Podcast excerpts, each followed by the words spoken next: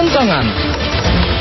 Program khusus edukasi kepada masyarakat tentang kebencanaan, baik pra bencana, saat bencana, maupun pasca bencana. Program Kentongan RRI Tanggap Bencana. Inilah program khusus Kentongan.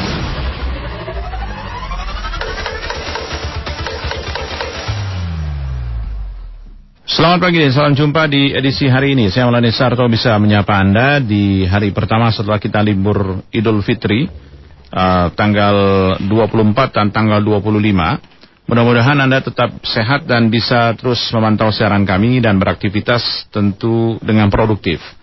Hari ini kita akan bicara tentang apa yang banyak di uh, posting banyak orang. Saya bicaranya posting karena memang yang lebih banyak adalah di sosial media Kemudian juga ungkapan uh, Presiden soal kata-kata new normal atau gaya hidup baru yang akan kita nikmati setelah Presiden dan pemerintah sepertinya berupaya untuk melakukan relaksasi terhadap beberapa sektor yang hampir tiga bulan kita nikmati dengan PSBB, social distancing, physical distancing. Ada hal yang menjadi sorotan, misalnya apakah Indonesia memang sudah siap untuk mengalami new normal? Karena sekali lagi sebenarnya new normal adalah bahasa yang digunakan oleh Organisasi Kesehatan Dunia WHO untuk melihat beberapa kemungkinan di beberapa negara untuk membuka kembali beberapa akses yang sudah tutup. Misalnya per 1 Juni beberapa sektor usaha sudah boleh akan dibuka. Kemudian Presiden juga mengatakan misalnya eh, sektor-sektor ekonomi rakyat, sektor-sektor ekonomi uh, seperti kuliner, makanan boleh 50%. Kemudian transportasi lebih dulu sudah dibuka dengan beberapa protokol ketat dan ada fase-fase yang akan dilewati dengan protokol ketat yang e, disampaikan. Beberapa sumber menyatakan misalnya di tempo.co.id bahwa memang e, pemerintah sudah menyiapkan beberapa skenario agar melakukan pembukaan di beberapa sektor. Terserah Anda pakai istilah new normal atau tidak, tapi e, kembalinya kehidupan normal yang diharapkan bisa memang uh, diharapkan. Karena ada ada ada beberapa ungkapan misalnya Corona rupanya tidak terlalu bisa ditekan dengan uh, signifikan. Uh, potensinya juga cukup besar masih terjadi dan salah satunya bisa kita lihat misalnya bagaimana perkembangan kasus COVID-19 per 25 Mei yang kita lihat dan kita akan dengarkan disampaikan juru bicara pemerintah untuk penanganan COVID-19 Ahmad Curianto berikut ini. Saudara-saudara, telah banyak saudara-saudara kita yang bekerja mati-matian untuk bersama-sama secara terintegrasi menanggulangi permasalahan ini. Beberapa hari yang lalu saya mengunjungi rumah sakit darurat COVID di Wisma Atlet. Kita lihat bagaimana saudara-saudara kita tenaga kesehatan di sana bekerja tanpa mengenal lelah. Hari ini saya mengunjungi Balai Besar Teknologi Kesehatan Lingkungan yang berada di Jakarta dan saya melihat bagaimana teman-teman ahli teknologi laboratorium medik yang terhimpun di Persatuan Ahli Teknologi Laboratorium Medik Indonesia, Patelki, bekerja non-stop dengan shift mulai jam 9 pagi sampai jam 3 sore salah satunya. Dan nanti akan dilanjutkan oleh shift berikutnya, demikian seterusnya 24 jam dengan menggunakan APD yang penuh, lengkap, harus berhadapan langsung dengan virus selama enam jam dengan menahan keinginan untuk ke kamar kecil, menahan keinginan untuk minum, untuk makan, dan seterusnya nonstop. Kami hormat dan berterima kasih atas dedikasi rekan-rekan sekalian dari Persatuan Ahli Teknologi Laboratorium Medik Indonesia. Karena Anda memiliki peran yang luar biasa di dalam kaitan dengan penanggulangan COVID-19 ini. Ini yang harus kita apresiasi dan kita yakini mereka adalah pekerja yang profesional, yang tidak mengenal hari libur, yang terus melayani kita semuanya. Oleh karena itu, saudara-saudara sekalian, mari kita betul-betul mampu merubah diri, menjaga diri, agar kasus tidak semakin banyak. Sampai dengan hari ini, kami sudah melakukan pemeriksaan secara kumulatif spesimen sebanyak 256.946 spesimen. Kami periksa dengan real time PCR maupun dengan tes cepat molekuler. Dari hasil pemeriksaan itu, pada hari ini terkonfirmasi COVID-19 meningkat 479 orang, sehingga menjadi 22.750 orang. Kasus sembuh 240 orang menjadi 5.642 orang. Kasus meninggal 19 orang sehingga menjadi 1.391 orang. Sudah 405 kabupaten kota yang terdampak di seluruh provinsi. Saudara-saudara, inilah yang menjadi beban kita. Penambahan kasus masih terus terjadi orang dalam pemantauan yang hari ini masih dalam proses pemantauan ada 49.361 orang dan ODP yang masih diawasi ada 12.342 orang. Oleh karena itu mari kembali kita ingatkan, kita rubah paradigma kita. Kita tetap harus mulai produktif namun aman dari COVID-19. Ketentuan-ketentuan telah dibuat oleh pemerintah. Tadi Gubernur DKI juga sudah menyampaikan upaya-upaya untuk mengendalikan ini supaya semuanya segera bisa kita atasi. Saudara-saudara, ikuti terus perkembangan tentang informasi COVID-19 ini. Telah cukup banyak media yang disiapkan oleh pemerintah dalam rangka untuk memberikan edukasi kepada masyarakat secara benar. Oleh karena itu, kita yakin dengan kebersamaan, dengan saling gotong royong bahu-membahu, kita bisa menyelesaikan permasalahan ini. Diperlukan stamina sosial, diperlukan kepedulian yang lebih, diperlukan tenggang rasa yang lebih, bahwa yang kita hadapi adalah masalah bersama, bukan masalah orang per orang. Kita bisa melindungi keluarga kita.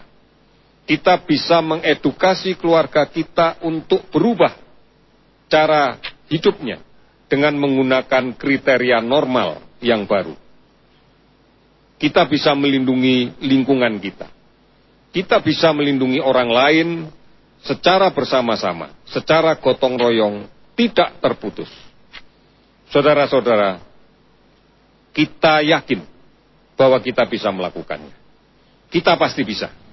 Demikian yang disampaikan oleh juru bicara pemerintah untuk penanganan COVID-19 nama Curianto per 25 Mei 2020. Seperti yang disampaikan bahwa topik perbincangan kita pagi ini adalah tentang the new normal atau normal yang baru yang disiapkan pemerintah misalnya dari beberapa data katadata.co.id kemudian tempo.co juga menyiapkan beberapa skema grafis penyiapan new normal yang akan dilakukan pemerintah. Bagaimana di Bogor? Kita bersama dengan Ketua Gugus Tugas Percepatan Penanganan COVID-19 Kota Bogor yang juga Wakil Wali Kota Bogor Pak Dedi Rahid. Selamat pagi Pak Dedi. Selamat pagi Mas Maulana. Minal Aidin wal Faidin Pak Dedi ya. ya. Sama-sama. Sama-sama, sama-sama. Um, tadi di, saya lewat pasar mana dekat Surya Kencana itu ramai sekali. Memang akan ada acara apa Pak Dedi? Uh, sesuai dengan kesepakatan hmm. bahwa uh, area Surya Kencana, kemudian Pedati dan Lawang Keteng mhm. -huh. itu kita tertibkan hari ini ya. Uh, kemudian para pedagang kita naikkan marwahnya menjadi pedagang pemilik kios di dalam pasar. Oh, tidak ada lagi yang ngemper-ngemper ya, itu ya? Oke. Okay. Jadi selama ini kan mereka PKL ya, statusnya uh -huh. ya, pedagang kaki lima. Kita naikkan harkat dan martabat mereka jadi pedagang pemilik kios kan, pemilik lot. Iya, iya, iya. Kita berikan uh, tempat di beberapa pasar di Bogor ya. Uh -huh Uh, jadi mereka punya alamat. Kalau ditanya kerja di mana gitu kan, yeah. pedagang, pedagang di mana? Pedagang di pasar Bogor, di los berapa kan gitu kan? Yeah. Yeah. Uh, jadi mereka punya alamat, punya harkat, martabat, punya marwah kan? Mm -hmm. gitu kan? Mm -hmm. okay. Itu itu program kita yang sedang kita lakukan. Oke, okay. sebelum itu saya ingin tanya tentang uh, Bogor akan memperpanjang karena hari ini adalah hari terakhir PSBB yeah. tahap ketiga. Apakah Bogor akan mengajukan kembali perpanjangan? Uh, Pak Wali Kota sudah konsolidasi ya, sudah berkonsultasi juga dengan Gubernur uh, tentang langkah-langkah yang harus diambil oleh pemerintah kota. -huh. Yang pasti untuk sementara kita uh, mengisi kekosongan aturan ya perwali, maka kita akan memakai Pergub Jawa Barat uh, uh, apa namanya di mana batas akhir adalah tanggal 29 Mei 2020. Hmm. Jadi sekitar empat hari lagi ya, yeah. tiga hari lagi ke depan, uh, insya Allah kita setelah itu mungkin akan diambil langkah-langkah baru. Hmm. Ya, kurang uh, begini Pak Dedi, um, beberapa data misalnya kata data.co.id, tempo.co uh, sudah merilis soal uh, the new normal. Sebenarnya new normal adalah bahasa yang digunakan oleh WHO kepada negara-negara yang akan mulai melonggarkan entah itu uh, PSBB istilah kita di Undang-Undang Karantina Kesehatan maupun uh, lockdown sebenarnya. Ya. Per 1 Juni beberapa sektor usaha sudah boleh buka, 15 Juni mall, uh, 8 Juni mall sudah boleh buka semuanya, 15 Juni restoran boleh uh, dine in, makan di tempat dan lain-lain juga presiden mengatakan sektor-sektor juga harus buka kembali. Uh, tentu pertanyaannya adalah di Bogor bagaimana? Apakah memang data-data menunjukkan bahwa kita siap memang untuk melakukan apa tat, apa new normal itu sendiri, Pak Dedi?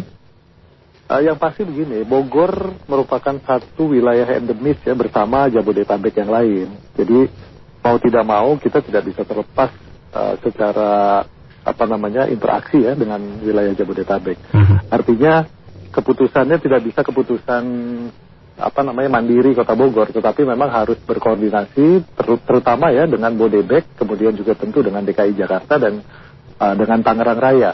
Nah, uh, kalau dilihat dari kebijakan yang sudah diambil oleh pemerintah DKI kan mereka akan memperpanjang sampai dengan 6 Juni kalau nggak salah ya. Iya, betul. 6 Juni, 5 Juni atau 6 Juni lah.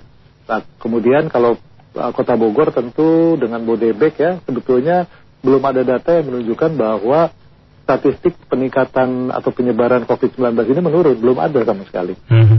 Ya, kecuali kalau Kota Bogor memang kemarin tidak ada penambahan, kemudian uh, jumlah pasien COVID-19 yang sembuh juga ada peningkatan sebanyak tiga orang kalau nggak salah. Mm -hmm. Nah, jadi uh, untuk Kota Bogor uh, tentu kita harus menjaga dulu apa namanya kondisi yang sudah berhasil kita capai. Nah, kita tidak ingin uh, terjadi misalnya uh, penambahan uh, penyebaran COVID-19 dari klaster yang baru. Nah, yang ditakutkan itu kan dua klaster. Uh-huh. Klaster stasiun kereta, yeah. uh, perjalanan kereta api, dan kedua adalah uh, klaster dari pasar. Nah, yang ada sekarang yang kami asumsikan adalah klaster, eh, bukan klaster, tetapi uh, transmisi lokal. Jadi artinya uh, tingkat penularan memang masih ada, tetapi sifatnya transmisi lokal. Nah, ya. yang harus kita hindari tadi terbentuknya klaster yang baru.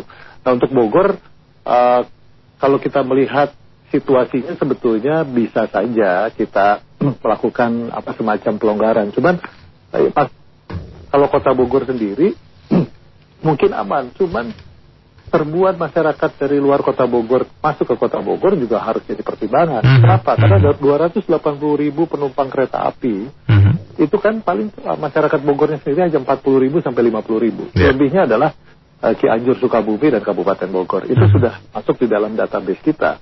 Nah kemudian uh, pasar. pasar 60% itu pedagang bukan pedagang kota Bogor ya, mm -hmm. tapi pedagang yang berasal dari Kabupaten Bogor, termasuk Cianjur, termasuk Sukabumi. Mm-hmm. Jadi uh, kita memang harus hati-hati ya, terutama untuk uh, mulai satu langkah tadi new normal. Nah, dan kita mungkin akan fokus dulu untuk new normal ini ke dunia pendidikan dulu. Karena dunia pendidikan, alhamdulillah menjadi penyumbang terbaik ya mm-hmm. selama masa PSBB, tingkat uh, apa namanya penyebaran uh, berhasil ditekan. Uh, dan kita me, apa namanya uh, memindahkan ya uh, proses belajar mengajar dari sekolah ke rumah. Uh-huh. Nah bisa dibayangkan di sekolah masih berjalan. Anak-anak kelas 1 SD sampai anak kelas 3 SD diantar oleh orang tua. Orang uh-huh. tuanya berkumpul gitu kan, kemudian melakukan interaksi dan lain-lain. Jadi uh, kita harus memperhatikan betul di, di dunia pendidikan supaya tidak menjadi uh, apa semacam yeah. kelompok baru untuk carrier ya. Mm-hmm. Itu yang sudah kita pikirkan. Tapi memang ya. di dalam uh, apa nah, skema new normal dari pemerintah pusat itu mm-hmm. memang klaster pendidikan dibuka tanggal ya. 9 Juni kalau tidak salah akan Betul. dibuka. Uh, tetapi mm-hmm. memang tetap menggunakan protokol ketat dan shift.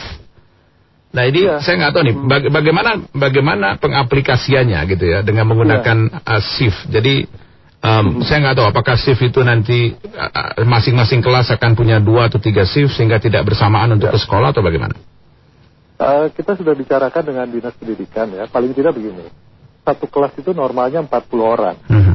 Paling tidak ya ada dua ada dua alternatif. Alternatif pertama membuat sekat uh, di antara masing-masing siswa. Mhm. -huh. Itu yang pertama uh, sekatnya berupa fiberglass ya yang yang transparan. Uh -huh. Kemudian uh, anak-anak tentu dilengkapi dengan sarung tangan, kemudian masker, APD uh -huh. dan lain sebagainya.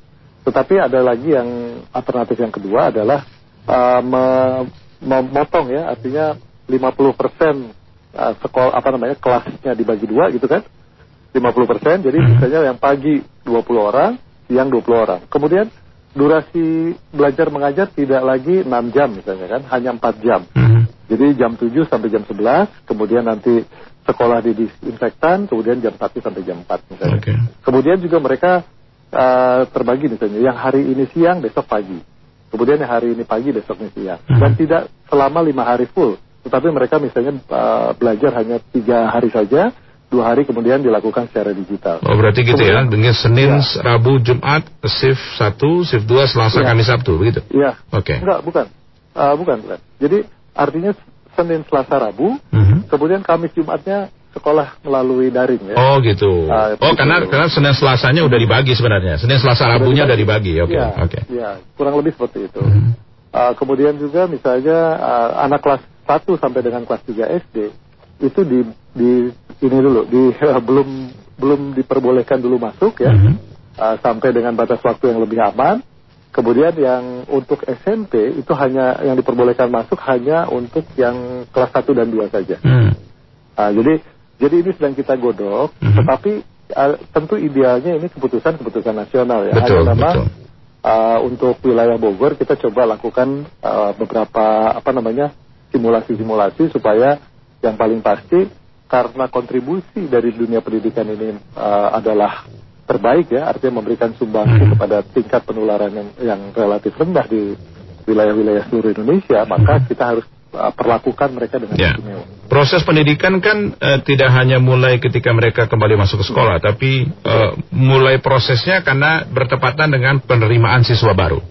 Um, itu mekanismenya bagaimana? Apa memang akan daring semua sehingga uh, memang tidak akan melakukan kontak masing antara pihak sekolah, orang masih orang tua dan lain-lain yang ya. akan ambil formulir biasanya ke sekolah-sekolah Pak ya. Wakil Wali Kota? Uh, sebagian besar itu sudah dilakukan melalui daring ya. Kemudian tapi ada tertentu uh, secara teknis administrasi ada juga interaksi ya.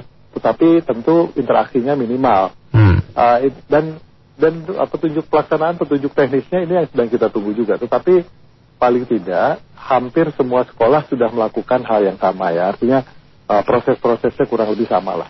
Hmm, ya. Oke, oke. Okay. Ya. Uh, kemudian sektor-sektor lain yang memang apa namanya menjadi penunjang ekonomi Kota Bogor seperti ya. hotel, ya. restoran, mais ya. dan lain-lain, ya. bagaimana aturannya Pak?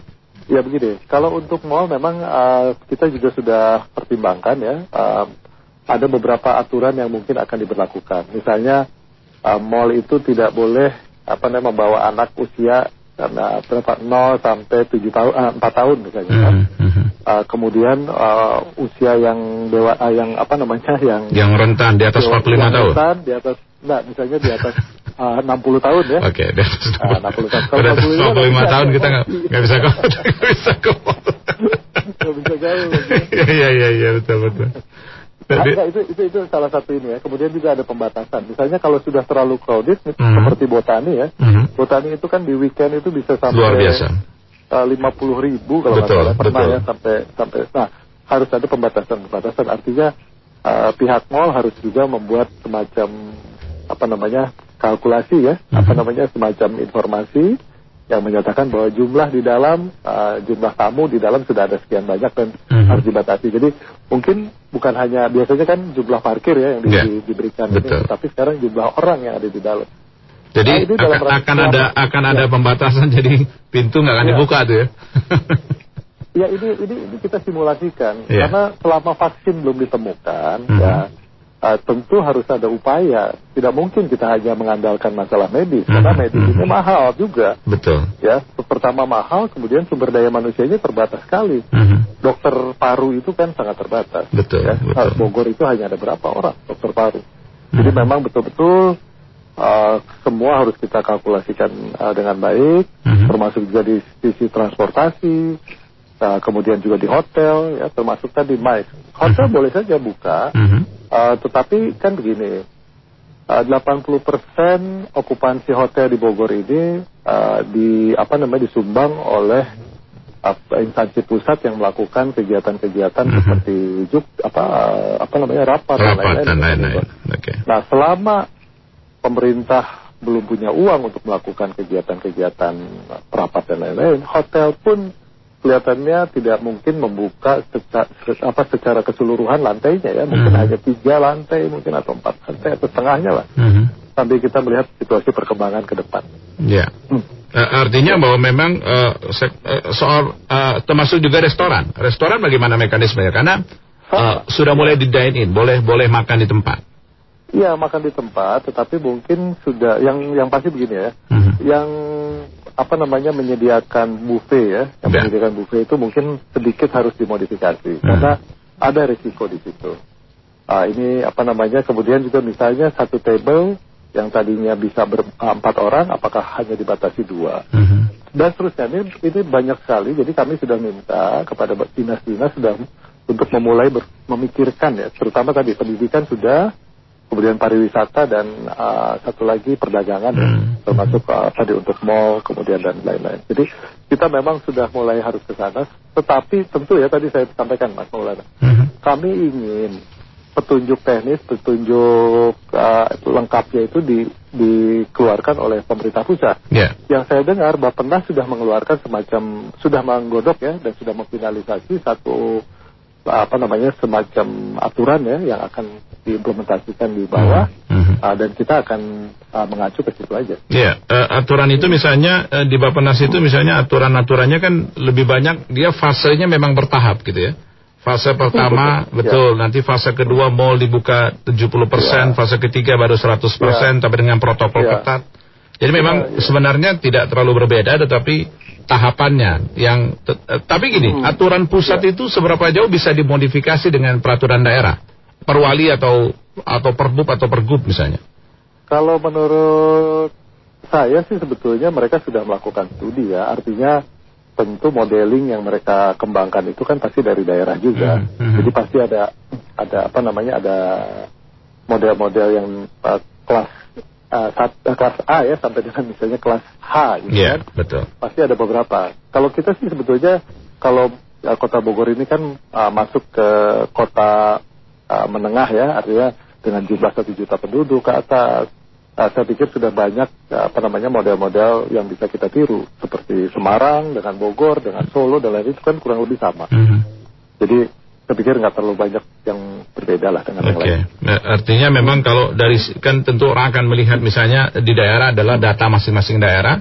Uh, sejauh ya. ini memang data di Bogor uh, baik begitu ya karena memang tidak ada penambahan. Oh, ada penambahan orang sembuh itu juga uh, positif sekali sebenarnya ya. apabila di Betul lakukan relaksasi dalam tanda kutip secara lokal memang siap, tapi yang memang harus diantisipasi bahwa memang secara geografis irisan wilayah Bogor itu juga punya resiko besar karena ada transmisi atau ada ada kelompok baru yang bisa uh, terjangkit karena 20 kalau saya lihat misalnya di surat-surat perusahaan-perusahaan di Jakarta mereka uh, akan berhenti tanggal 29 Mei. 29 ke atas mereka sudah akan beroperasi normal kembali, Pak Deddy. Saya nggak tahu nih perkembangannya, tapi ya. 29 Mei mereka mereka buka seperti normal lagi gitu ya, karena memang ya, itu perintah pusat masalahnya. Betul, ya jadi begini, kita menunggu juga. Ini ini momen pentingnya ya. 29 Mei itu kan status uh, apa tanggap darurat nasional. Betul, betul, betul. Ya, kecuali pemerintah pusat akan mengeluarkan perpanjangan karena hmm. ada implikasi ke administrasi juga. Hmm. Kalau sudah tidak lagi tanggap darurat, maka uh, in, apa namanya aplikasi penganggaran harus berubah juga. Betul. Karena kita tidak bisa pakai BTT lagi. Betul. Ya kemudian artinya se semua kembali ke uh, apa namanya penganggaran normal. Normal lagi, betul. Iya, Eh, pengadaan segala sesuatu yang terkait dengan event dengan COVID sendiri itu harus dilakukan dengan tender, dengan lelang. Mm -hmm. Jadi apakah efektif kan begitu kan? Mm -hmm. Sementara contoh di Bogor begitu. Yang sembuh itu kan baru 41. Mm -hmm. Ya, kemudian yang sekarang ada di, dal di dalam perawatan ada 55. Jadi artinya antara yang sembuh dengan yang masih dirawat kan masih lebih banyak yang dirawat. Betul, betul. Ya, ada 55 yang dirawat ke, uh, di berbagai rumah sakit, yang terbesar itu ada di RSUD ya. Uh mhm. -huh. Kemudian sebagian lagi ada di uh, RSPAD dan kemudian juga ada di uh, Sulianti Saroso dan uh mhm. -huh. satu lagi ada di, di rumah sakit Atlet. Yeah. Ya. Jadi oh, termasuk persahabatan juga ada juga. Uh mhm. -huh. Nah, artinya apakah pemerintah akan mengeluarkan perpanjangan tanggap darurat ataukah sudah berhenti di 29? Hmm. Nah itu hmm. juga harus dipikirkan. Jadi pemerintah kan buat pemerintah daerah begini, kita berpikirnya uh, dengan uh, PSBB maka ada ikatan pemerintah untuk mengeluarkan uh, jaring pengaman sosial. Okay. Nah setelah tidak lagi PSBB, bagaimana penganggaran untuk jaring pengaman sosial? Jadi mm -hmm. ja, masyarakat harus paham itu. Yeah. Kenapa pemerintah bisa mengeluarkan uh, semacam bantuan untuk masyarakat karena ada PSBB. Betul. Kalau tidak ada PSBB, ya nggak nggak kuat lagi karena memang apa? semuanya akan normal kembali kan gitu ya. Iya, dasarnya apa? Sementara kan yang baru dirilis itu baru dua tahap kan. Betul. Baru betul. mau dua tahap. Betul. Uh, nah, sementara kita punya komitmen termasuk penganggaran itu untuk empat tahap. Uh mhm. -huh. Jadi uh, jadi ya. Dan Kementerian Sosial juga sampai Desember masalahnya. Makanya, tapi kan tadi. Itu Pak Menterinya langsung ngomong ya, Pak Menterinya langsung Betul. yang ngomong. Cuman Pak Menteri harus uh, harus juga mungkin harus ini juga ya harus melihat juga apa yang menjadi dasar. Apakah tanggap daruratnya hanya sampai 29 Mei atau sampai dengan Desember? Mm -hmm. Nah kemudian apa dasarnya pengeluaran anggaran sampai Desember? Kan harus kita pikirkan juga itu. Ya itu dia memang ya. implikasinya banyak sekali memang sebenarnya. Ya. Ini harus dipikirin jadi Ya. Jadi kita nggak tahu sebenarnya uh, tadi yang paling kita hmm. takutkan di Bogor adalah karena irisan itu 29 Mei akhir dari semua perusahaan memberhentikan pegawai atau WFH-nya. Ya. Iya. Tanggal 30 mereka atau nanti hari kerjanya mereka udah akan normal kembali. Itu yang saya dapat ya. informasinya dari beberapa ya. perusahaan swasta. Ya, ya saya nggak tahu ya status tanggap darurat di bawahnya itu apa ya misalnya kalau Bogor itu kan uh, waktu awal itu uh, saya lupa namanya mm -hmm. uh, statusnya ya siaga gitu kan apa ya kalau uh, ada istilahnya pak. Saya, uh, mas saya lupa ya. Tapi artinya gini. Ya ya betul. Apakah dengan status yang di bawah tanggap darurat uh -huh. kita masih bisa mengalokasikan BPT betul itu, itu aja dulu. Iya. Karena nanti salah semua. Ya.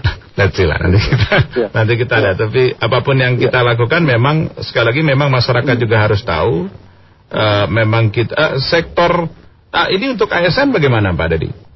Sama 29. 29 kan terakhir kan? Iya. Benar kan? Oke, okay. ASN 29 ya, juga. Uh, Kemenpan uh, apa namanya? dasar dari pengeluaran aturan Kemenpan pun dari tanggap darurat. Dari tanggap darurat ya, nasional ya, gitu. Oke. Okay. Ya. Baik. Terima kasih Pak Dedi sudah ya. bersama kami. Mudah-mudahan kita Baik. bisa dapatkan aturan juknis yang tepat juga dan kita ya. akan lihat memang sejauh ini memang belum ada peraturan apa pun yang keluar sehingga hampir semua perusahaan di Jakarta mengeluarkan 29 yang baru saya dapat ya. rilisnya adalah soal uh, transportasi udara.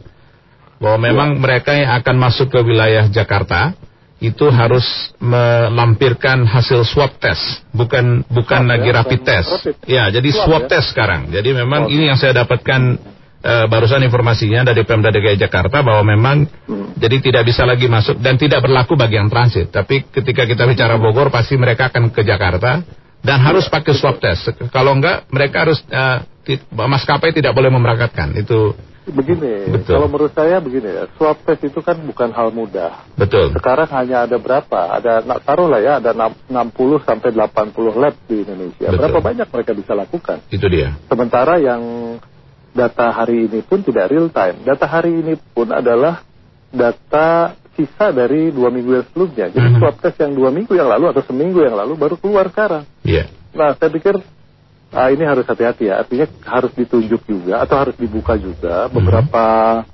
uh, laboratorium swasta ya yang mm-hmm. memang bisa membuka uh, apa namanya uh, pelaksanaan spesimen tes untuk swab. Mm-hmm. Ya dan itu harus terakreditasi. Betul, betul. Jadi saya pikir nggak bisa gegabah juga. Masalahnya itu. swab PCR-nya kalau memang mereka sudah keburu masuk gitu ya, uh, ya. di atas tanggal 26 artinya terakhir ya. hari ini maka mereka ya. akan langsung ditempatkan di karantina Itu Waduh, itu masalahnya. Itu berat, itu berat. Ya. Memang berat sekali ini. Nanti ya, saya akan ya. bacakan untuk mendengar uh, ya. bagaimana hasil keputusannya. Ya. Tapi terima kasih ya. banyak Pak Dedi. Baik.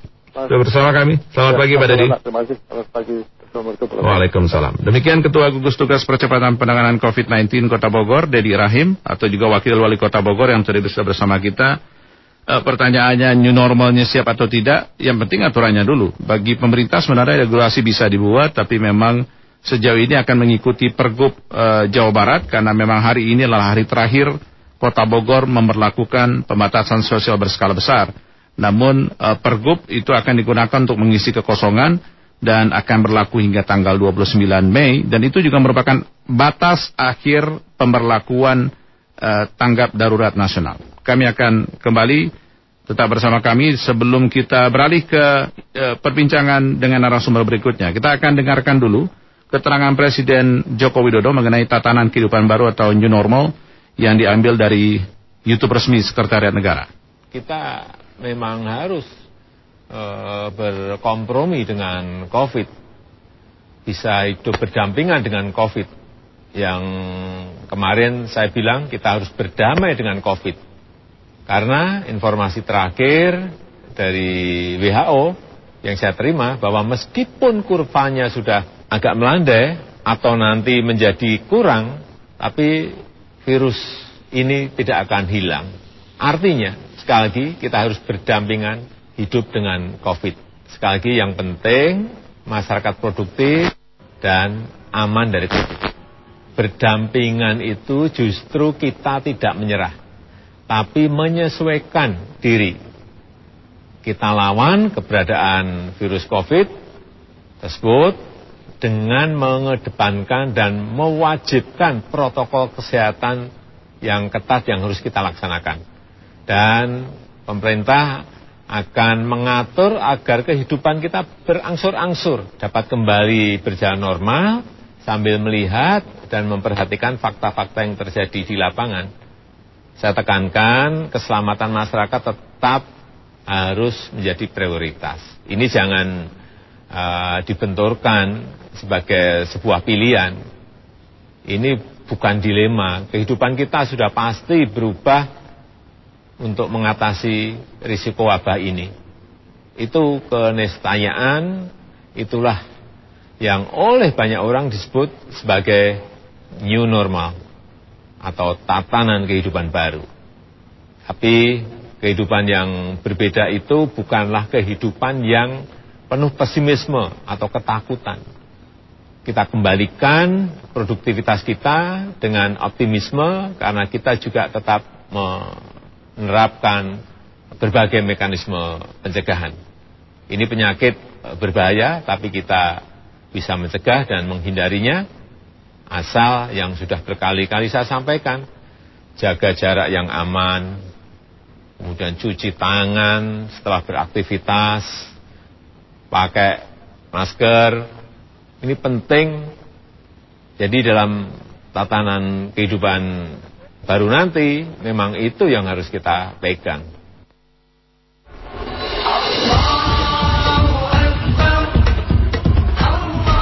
Assalamualaikum warahmatullahi wabarakatuh. Lebaran kali ini memang tak seperti lebaran di tahun-tahun sebelumnya. Karena kita harus menjaga jarak fisik untuk mencegah penyebaran virus corona. Walaupun demikian, bukan halangan bagi kita untuk tetap bersilaturahmi di hari yang fitri ini. Saya Kepala Kantor Imigrasi Kelas 1 non TPI Bogor mengucapkan Selamat Hari Raya Idul Fitri 1441 Hijriah. Mohon maaf lahir dan batin.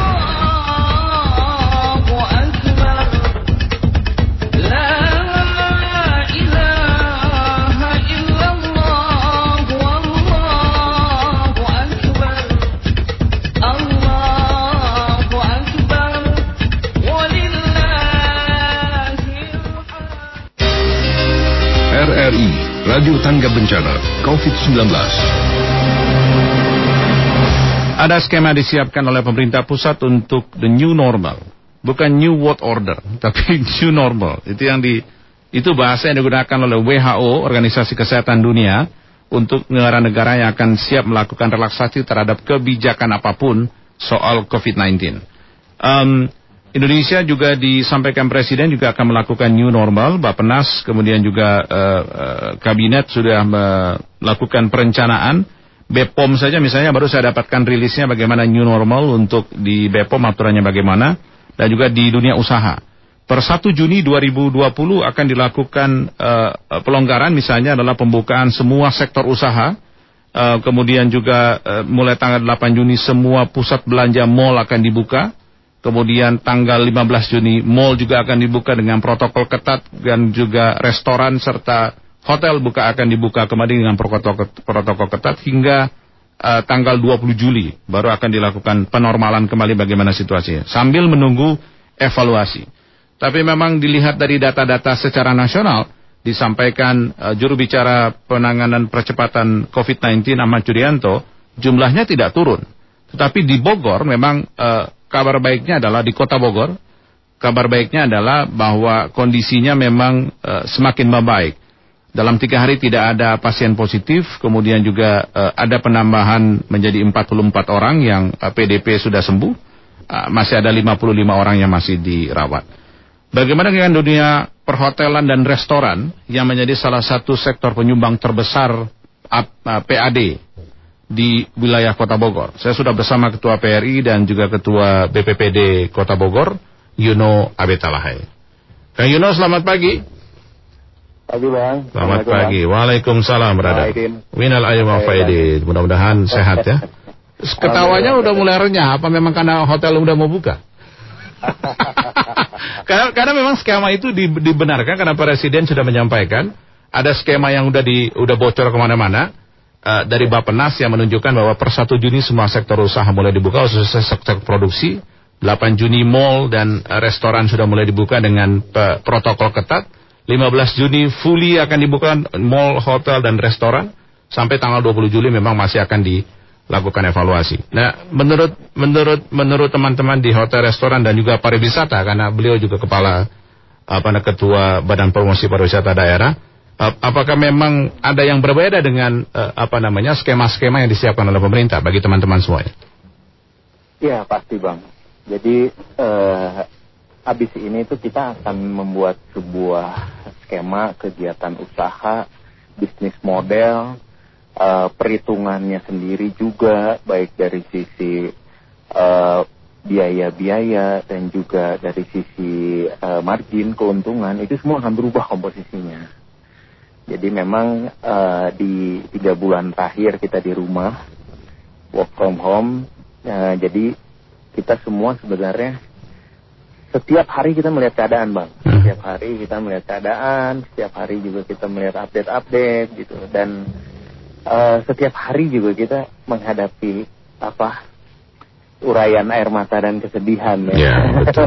betul betul betul. Karena kan uh, sektor ini kan benar-benar sektor yang diandalkan juga di di Kota Bogor. Mm-hmm. Kita penyetor pendapatan asli daerah yang uh, cukup mumpuni. Kita selalu masuk di dua besar. Mm-hmm. Nah, sementara ini uh, kita benar-benar uh, terpuruk. Bahkan tidak ada sama sekali mungkin setoran terhadap daerah, mm-hmm. yang sehingga membuat kas daerah menjadi terganggu ya jadi kosong. Ya. Gitu. bagaimana hitung-hitungannya? Kalau misalnya dilihat dari uh, mekanisme yang ada, misalnya bahwa kan misalnya hotel-hotel di Bogor itu akan sangat uh, terpengaruh dengan MICE, dengan kegiatan rapat Betul. dan lain-lain pemerintah pusat. Kalau dilihat dari kondisinya, maka pemerintah pusat sampai sejauh ini pun tidak punya uang untuk melakukan itu pasca hampir refocusing anggarannya dilakukan untuk COVID-19. Bagaimana hitung-hitungan teman-teman hotel sehingga bisa mengembalikan revenue-nya begitu ya? Ya, jadi sebenarnya kita sadar bahwa keadaan uh, apa manis madunya kita tiga bulan yang lalu bahkan bertahun-tahun yang lalu itu semua nggak akan nggak akan kita rasakan lagi dalam waktu dekat. Bukannya membangun nuansa pesimis bang, ya. memang kita realistis. Betul. Kita realistis. Ya. Jadi memang ini akan terjadi yang tadi gue bilang jadi emang uh, bisnis modelnya berubah hmm. cuman memang dari awal kan kita kan selalu ngobrol berdua tuh bang dari dua tahun yang lalu yeah. kita selalu ngomong kan bahwa bang ini segmen market hotel kita tuh sebenarnya kalau istilah gue ya istilah saya kan rapuh gitu kan -hmm. jadi mengandalkan APBN APBD -hmm. uh, isinya itu 69 persen nyaris Betul. 20 persen Tadi Pak Pak Wakil Wali Kota sebelum uh, sebelum Bro Yudo tadi sudah ngobrol sama saya, beliau mengakui hampir nggak punya uang kok. Pemda Kota Bogor tuh memang nggak punya uang lagi untuk kalau mau ngadain rapat di hotel tuh nggak punya uang. Betul, memang. Jadi uh, kita harus realistis bahwa sekarang ya sudah kita berangkat lagi dari nol, kita berangkat lagi dari awal. Hmm. Artinya obrolan kita dua tahun yang lalu itu kan kita tidak membahas tentang skema terburuk ini. Iya. Tidak pandemi, tidak wabah Betul. corona. Kalau sampai dibahas saya ditangkap FBI hari ini. Iya, gitu. Kita Dikira saya yang kita kan bikin Bang ya. Mao kan, Bang Mao kan ingat banget. Kita kan selalu ngomongnya adalah tentang perpindahan ibu kota, Ya, yang notabene kementeriannya sudah akan pindah dan otomatis budgeting untuk anggaran lokasinya juga akan berpindah. Mhm. Terus kita juga bicara tentang perkembangan wilayah-wilayah tetangga dengan Ya. majunya Sukabumi, munculnya jalan tol jalan tol baru sehingga kota Bogor juga menjadi banyak kompetitornya Mhm. kan gitu kan Mhm. kita selalu bicara itu. Nah tapi kenyataannya sekarang harus lebih cepat bahwa kita harus mulai fokus terhadap bisnis real pariwisata, real tourism, real Mhm. leisure yang kita bangun. Nah siapkah teman-teman hotel dengan keadaan itu? Saya pastikan anggota saya yang memang terpaksa untuk siap Hmm. mau nggak mau kita harus siap bang. Jadi memang kita nggak bisa berdiam diri. Anggota-anggota saya baik dari sisi pengusahanya maupun karyawannya Mhm. itu kita semua harus kembali berkegiatan dan memutar otak, memutar tenaga dan pikiran untuk Mhm. bisa kita menciptakan segmen market baru. Tapi tapi gini, yang yang menariknya adalah misalnya saya coba lihat di Instagram misalnya eh, beberapa hotel di wilayah Kabupaten Bogor misalnya nih, eh, bro, itu nggak tutup sebenarnya. Jadi Oh, kayak Royal Safari Garden nih, saya buka aja nih eh, merek karena di Instagram saya lihat gitu. Mereka tetap melakukan operasional seperti normal. Itu menjadi Betul. pertanyaan saya, bagaimana bisa nggak seragam misalnya? Ada ada beberapa hotel yang memang kolaps misalnya saya punya teman juga di Lembang Hotel Grand Paradise eh, ha- harus pecat 300 karyawan karena memang nggak kuat bayar kan gitu ya. Tapi ada satu sisi yang tetap buka dan pengunjungnya ada. Itu yang menurut saya agak gi- gimana ya saudara? Apa yang Betul. akan dilakukan sebenarnya? Nah justru makanya memang dari PSBB pertama, bang, hotel itu masuk ke dalam pengecualian. Mhm. Masuk, makanya saya kemarin jelaskan lagi hari Rabu minggu lalu saya ada FGD dengan Pak Wali di Balai Kota. Mhm. Saya jelaskan ini ini posisi kita tutup itu bukan karena kita takut atas uh, salah paham atas aturan pemerintah soal Yeah, enggak yeah. kita mengerti. Cuman kita dihadapkan pada posisi uh, hitung-hitungan bang. Jadi dalam artian kalau kita tetap buka dengan Operasional jalan. minimal mungkin operasional jalan kita dihadapkan pada minus XX rupiah misalnya. Betul, betul. Nah, lalu kemudian eh, kalau kita tutup itu bukan berarti beban XX rupiah itu hilang, Oh, tapi menjadi X rupiah Betul, turun. Jadi betul. posisinya sama-sama minus gitu. Nah, pengusaha dihadapkan pada pilihan itu. Tinggal yang membuat kita berani untuk memutuskan ambil resiko buka atau enggak itu adalah yaitu adalah tentang keadaan dan update kota kita Hmm. Yang otomatis menjadi branding dan menjadi image dan menjadi penilaian market kita Mhm. apakah layak kota Bogor untuk dikunjungi saat ini gitu. Nah, Tapi masalahnya saya- seperti yang tadi disampaikan bahwa memang sektor yang memang diandalkan adalah sektor MICE kan gitu ya. Sehingga Betul. sehingga bukan the real leisure hotel Betul. orang untuk datang kan gitu. Itu masalahnya. betul Dan betul. Itu ah, yang pemerintah nggak punya uang hari ini kan gitu. Nggak punya ya makanya saya bilang kita tuh sekarang sudah kita nggak usah berpikir tentang eh, kegiatan atau apa pembuatan destinasi-destinasi baru kan waktu itu kita sempat diskusi Ya, juga bahwa betul, destinasi betul. yang kita harapkan adalah event Betul. level kota Bogor kan kita udah nggak bicara lagi tentang destinasi fisik ya bang Mhm. pembangunan properti baru yang notabene makan biaya dan makan waktu gitu. Nah, kita bicaranya event, tapi kita juga sadar bahwa sekarang mau bikin event juga duit dari mana. Iya, gitu. betul. Nah sekarang makanya saya bilang saya kembalikan ke teman-teman, yuk kita keluarkan apa tenaga kita yang udah benar-benar di level akhir ini untuk menciptakan nuansa baru kota Bogor. Hmm. Kasarnya gue bikin gue bikin kayak semacam semangat barunya tuh. Ada tagline baru bagi teman-teman gitu. tagline barunya Oke. sebenarnya bukan tagline sih bang agak panjang jadi gue ciptakan semangat baru itu jadi Mhm. misalnya gini bang kemarin gue bilang sama teman-teman di grup bisa nggak kita bangun nih mulai dari keluarga kita dulu ya pasca pasca psbb ini gitu loh kita Mhm.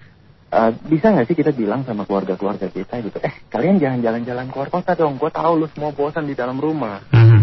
Tapi gimana caranya memanfaatkan momen silaturahmi? Banyak momentum hilang kan dari yeah, bulan betul. Maret, April, kita itu liburan panjang banyak hilang. Mm-hmm. Kita tahu kita semua kangen. Tapi gimana caranya supaya silaturahmi halal bihalal itu terjadi di kota Bogor? Kalau lu cinta sama kota lu, undang keluarga lu datang ke Bogor. Hmm. Kita kasih harga kamar bagus, kita kasih harga makanan yang bagus, hmm. terus memenuhi protokol protokol COVID yang yang memang dianjurkan oleh pemerintah dan hmm. diwajibkan oleh pemerintah kita ikuti semua. Hmm. Tapi kita invite orangnya gitu loh kita berikan kepastian bahwa silaturahmi masih bisa kita lakukan. Nah itu tuh nggak butuh ibaratnya dana-dana besar bang kalau menurutku. Oke, okay. itu itu mulai kapan teman-teman akan lakukan? Karena karena memang uh, yang namanya uh, the new normal itu akan kembali bertahap. Karena pemerintah mengatakan dia tidak akan sekaligus tapi bertahap. Misalnya Betul. resto itu baru akan 50% sampai tanggal 15 Juni. Setelah itu mungkin akan ditingkatkan sesuai dengan evaluasi. Kalau kita bicara soal Kota Bogor, good news Kota Bogor itu karena memang nggak ada penambahan dan pasien sembuhnya semakin banyak kan gitu ya. Tapi kita nggak tahu ketika besok tanggal 29 tanggap darurat nasional itu berakhir. Uh, saya dapat edaran uh, dari Jakarta karena ada kantor di Jakarta bahwa uh, 29 Mei terakhir mereka tidak berkantor setelah itu mereka normal lagi. So saya mengkhawatirkan klaster baru yaitu klaster stasiun kereta yang juga akan bikin transmisi baru soal COVID-19 ya. That best news sebenarnya untuk Bogor juga gitu loh. Who knows kan gitu karena memang dari 280 ribu eh, penumpang Bogor itu kira-kira hanya sekitar 50 ribu lah paling banyak. Selebihnya itu berada di Kabupaten Bogor tapi mau nggak mau kan beririsan. Ya betul. betul. Nah, kalau kita sih sebenarnya uh, selalu mengacu pada keputusan pemerintah, Pak. Hmm. Jadi kasarnya sekarang teman-teman itu dalam posisi gini, di mana ada celah kita masuk. Oke. Okay. Iya, di mana ada celah, di mana ada Apa kata Pak Wali pada saat FGD? Ya Pak Wali minta masukan. Memang hmm. pada dasarnya kira-kira kegiatan uh, kembalinya bisnis hotel dan restoran itu mau mulai dengan skema seperti apa. Hmm. Terus saya sempat sampaikan waktu itu, Pak, ini ada dua problem. Yang satu itu adalah health awareness, yang kedua itu adalah economic awareness. Hmm.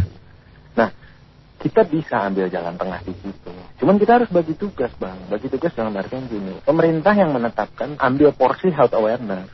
Dan begitu, kita nggak bisa mhm. apa-apa. Mm -hmm. Kewenangannya ada di sana. Iya, betul, gitu. betul. Nah, economic awareness itu ada di ranah kita. Kita menyesuaikan ke situ. Kalau hmm. terjadi pelanggaran, ya gue juga mengamini anggota-anggota gue juga kadang-kala juga ada yang offside. Yeah. Gitu menutupi minusnya yang lalu ya ibaratnya kalau ada peluang untuk ya nakal-nakal sedikit mengabaikan aturan dan sebagainya mungkin juga bisa dilakukan. So no choice memang. Iya betul. Ya, kan, gitu. masalahnya gitu. adalah awasi, tegakkan mm-hmm. aturan itu gitu loh, tegakkan. Karena jujur aja kalau hanya sekedar menegakkan aturan dan dan juga mengawasi keadaan, gue pikir itu masih bisa dilakukan. Tapi ya. Presiden bilang harus bersahabat kok sama COVID. Masalahnya dia mau nggak bisa sama kita. Karena WHO, kenapa WHO mengatakan ada new normal? Karena WHO mengakui tidak pernah tahu kapan vaksinnya akan ditemukan. Iya. Kan, kan itu salah satu pertimbangan WHO kenapa iya. menyampaikan ke negara-negara seperti Italia, Spanyol, Prancis, dan Amerika Serikat. Amerika Serikat agak bandel sedikit karena Trump mengatakan WHO terlalu banyak aturan, so saya tidak mau kasih lagi uang untuk WHO. Ya. Sehingga akan ada lockdown di Amerika Serikat. Tapi Presiden ambil langkah bahwa ya udahlah nggak selesai-selesai juga ya bersahabat lah dengan COVID-19. Iya. Kan gitu ya? Ya betul betul. Gue sendiri sebagai seorang dokter juga gue dari dua bulan yang lalu gue udah cenderung 60% mindset gue sampai sekarang tuh udah jadi makin membesar persentasenya itu gue selalu berpikir bahwa ini memang kita harus adaptasi karena yeah. kan ini viral infection terus yeah. ini pandemi yeah. terus ini menyebar ya memang harus adaptasi uh. ujung-ujungnya tapi tidak herd immunity juga yang betul. kemarin digosipin tidak betul. seperti itu kok betul nah, betul per satu Juni kita harus siap dengan new normal atau kehidupan normal yang baru lah mudah-mudahan teman-teman hotel dan restoran bisa segera menyikapi ini karena Amin, amin. Percaya bahwa orang semua pasti kangen hotel dan restoran. Iya betul. kan gitu betul. Ya. Meskipun sekarang kapasitasnya mungkin terbatas. Ya, karena akan 50% dulu, berada. 50% ya. dulu, kemudian mungkin seperti di Jepang kali ya, ada jamnya dulu 50% maksimal satu jam atau 90 menit dia harus keluar ganti dengan pengunjung baru kan beberapa restoran ya. Jepang begitu kan? Ya meskipun kita sadar lah tingkat kepatuhan masyarakat Jepang dan Indonesia kan beda banget. Ya namanya new normal, berarti kita harus adaptasi dong kan gitu ya. Adaptasi. Pilihannya nggak banyak. Lu kalau mau ya. di restoran ikutin aturan gua, kalau enggak ya, ya udah. Dan itu harus sesuai dengan lokal wisdom kita juga. Betul, ya. betul, betul. Pembatasan itu kalau dibuat berpikirnya itu adalah antrian. Betul. Nah, nah, bagaimana cara mengatasi itu gitu? Yang seperti tadi Bang mau bilang, kita yeah. kan dilengkapi dengan bukan hanya antibodi kita yang pintar sebetulnya kita ya Iya betul. Kan juga kan kita harus pintar harus mengatasi siap, itu. Gitu. Pintar dan pintar-pintar lah bang. Iya. Boleh boleh boleh. Thank you brother. Kita nanti ketemu lagi pada saat normal di restoran di restoran, restoran Dr. Yuno. Ya, tapi enak banget, tapi ya kita harus nikmati ini dan tetap dengan protokol ketat. Itu yang disampaikan pemerintah, ya. tetap dengan protokol ketat. Jadi ya, dan kita harus patuhi itu, Bang. Kita harus patuhi. Nanti kita ketemu lagi bicara soal bagaimana ya. bikin uh, strategi marketing baru untuk para hotel. Mudah-mudahan bisa kita lakukan. Terima kasih banyak, Bro. Sudah bersama saya. Selamat pagi, Bro. Ya, pagi, pagi. Demikian Ketua PRI Bogor dan Ketua Badan Promosi Pariwisata Daerah Kota Bogor, Dr. Yuno Abetalahai. Kita akan lihat bahwa memang ada kondisi yang memang harus kita nikmati hari ini. Kita bertahan sampai tanggal 29. Uh, eh, hari ini tadi saya berangkat ke kantor lewat uh, pasar di Surakencana sudah dijaga oleh Dinas Perhubungan dan Satpol PP. Beberapa tempat memang diantisipasi sekali ada dua klaster besar yang harus diantisipasi. Tadi Pak Dedi mengatakan yang pertama adalah klaster stasiun kereta api, yang kedua klaster pasar. Mudah-mudahan new normal adalah uh, berita baik untuk kita untuk kembali melakukan kegiatan aktivitas roda ekonomi, tapi sekali lagi kita harus juga harus patuhi protokol kesehatan. Kita akhiri perbincangan hari ini. Saya Maulana Starton. Selamat pagi. RRI Radio Tangga Bencana COVID-19